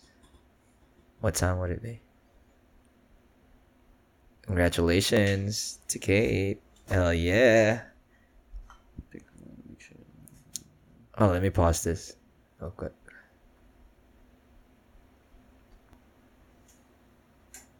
and we're back. Yun. Pucha na, nagpaplano na tayo para sa this coming weekend. Ay, oh, hindi pala natin na-mention eh. Ah. Uh, Mag-ano kami guys. uh, so this coming weekend, Friday to Sunday, Mm-hmm. mag-Airbnb kami sa uh, north of Houston. Kasama namin mga tropa namin sa Beaumont. North of Houston. Yeah. So we started this tradition last year around May ba yun? April. April 21st. April, yeah. Mm. So, last time, ano tayo, mga 16 to 20 tayo, no? Mm-hmm. And then ngayon, mga 10 to 14. Mm. So, kainan. I understand, yeah. and yeah. then, uh, games. And ako ah, gusto, gusto ko lang talaga pool. Catching up. A lot of catching Oh, up, definitely. catching up. A Ikaw, chismis gusto mo. Chismis. Ah, ano ako eh? Ano tayo doon? Marichis. M- Mari, ano ka eh, marites ka eh. Marites. Marichismis. na, like, yeah, a lot of catching up, definitely. Namiss ko sila eh. Mm. Dala, dala ko na ano, spike ball. Oh yeah, And that's something then, new. anong dadalhin natin na pagkain? Lumpia. At saka rice. Rice. Uh, Tapos potluck na lang yan. Tig isang butil. Nagsambutil. Diet kayo ah. Tapos potluck na lang. Kasi Ah. mas magandang ganun kasi yung tama, yung isa lang taong bibili. Hassle yun eh. Kawawa naman yung taong. Daling ko yung paddleboard sa pool. Paddleboard sa pool. Malaki Medyo, yung medyo pool. malaki-laki yung pool eh. Ah, Tama lang. Paddleboard din. Tamang backyard pool lang and then may hot tub. Gusto ko yung bahay kasi parang, Ang alam mo laki. yung mayaman na Ang laki. Oo. Victor, parang matandang mayaman may-ari. Ah, ay talaga? Parang ganun yung datingan eh. Yung design kasi parang medyo woody na maraming Ikaw mga crown nakapag-usap sa ano eh, molding. sa may-ari. Matanda Oo. ba? Hindi ko alam. Pangalan na nakalagay. Anong pangalan? Lori. Si Lori pala. Si Lori. si Lori. Pilipina pala. L L-O-R-E-Y. Yan ba yun? No, L-O-R-I. Lori pala to eh. Oo. Si Lori. Tama, tama ba, Lori ba? Lori. In-screenshot ko yung Oo. conversation namin. Hindi ko eh. hindi ko binasa eh. Sabi ano nagwo-workout ako nun eh.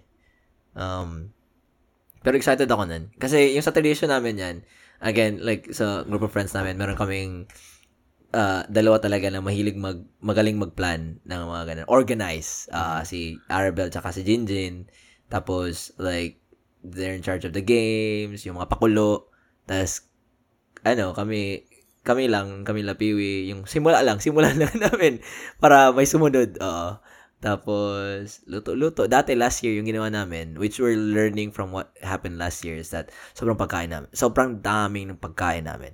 Kahit 16 to 20 kami, ang dami talaga. Like, we only, I think we only, not only, pero we spent like $300 on food.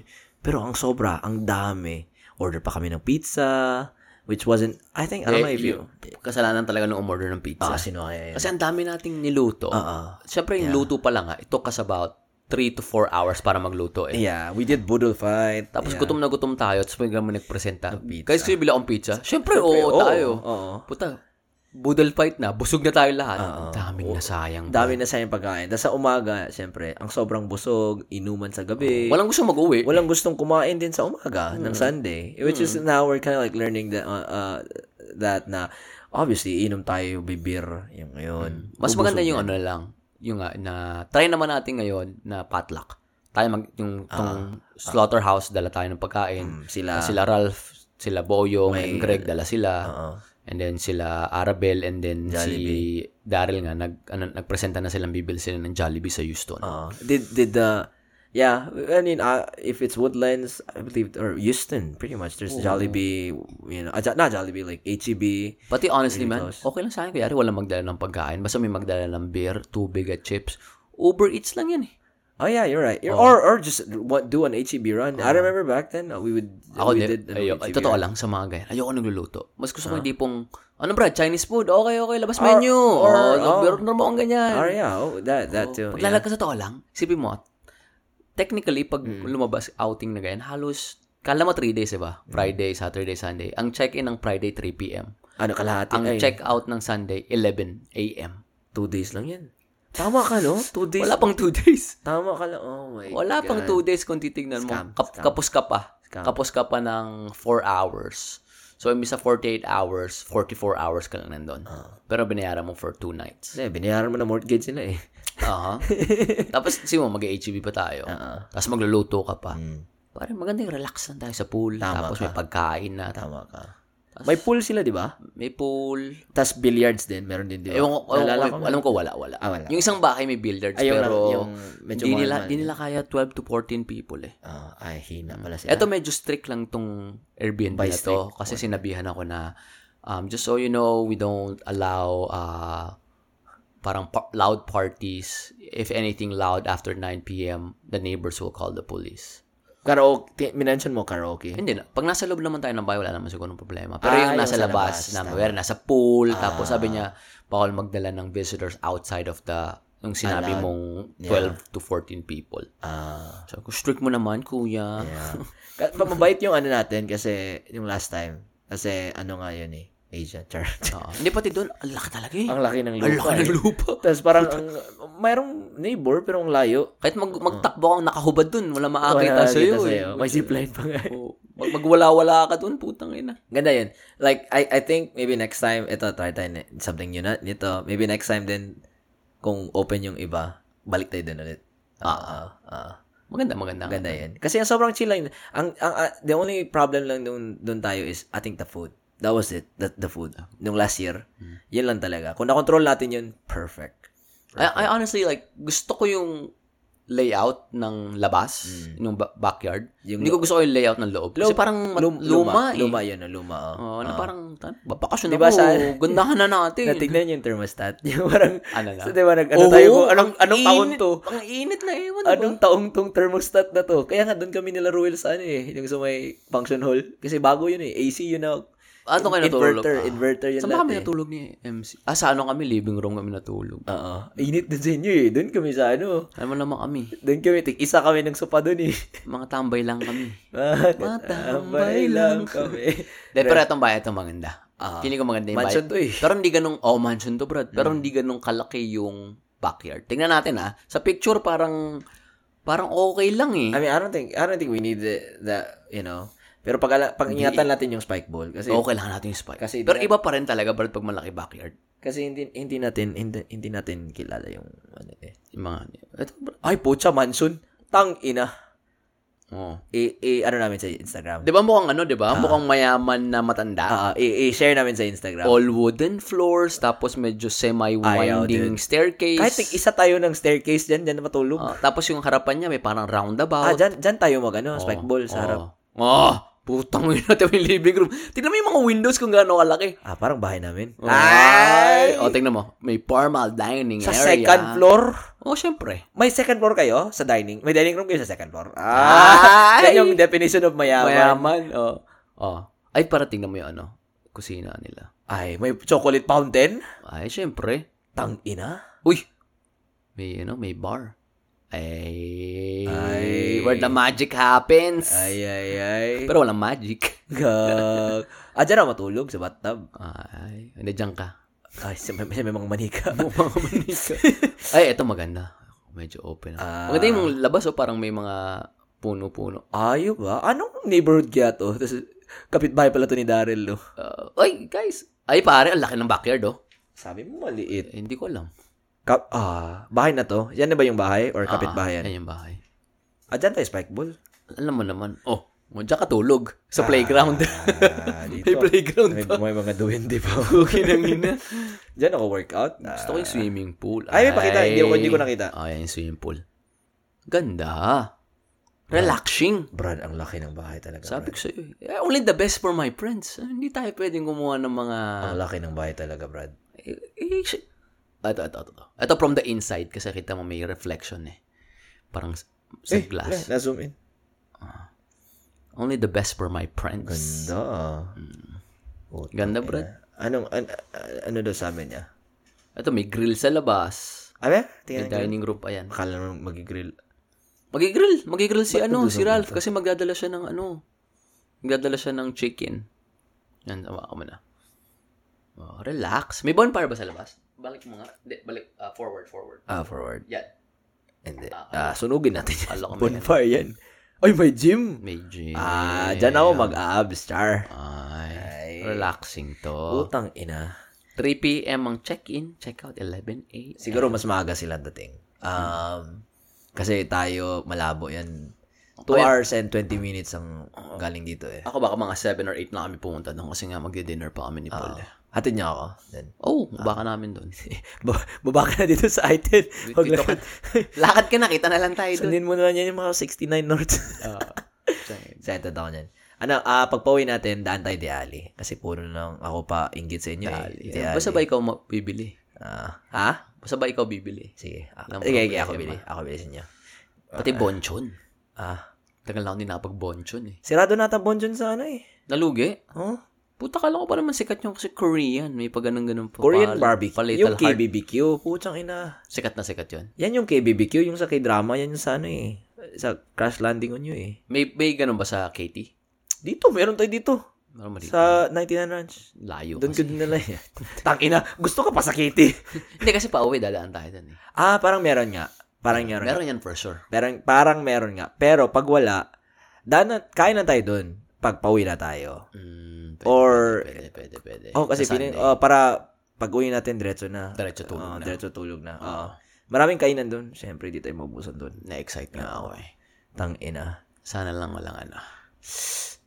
Ay, hindi, yan, sinechange ko yung perspective ko. Meron Parang, yan, meron kasi wala akong, wala na akong ano eh. Meron yan. Chill lang ako pagpunta doon eh. Alam mo yun?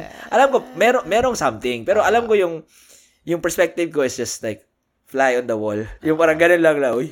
Hindi ako ano. I'll, preserve. Gusto ko lang mag-enjoy. Enjoy. Sana nga makapunta si Rowell eh. Putsang ina. Damihan ko yung popcorn. Tangina to, tangina to si Rowell eh.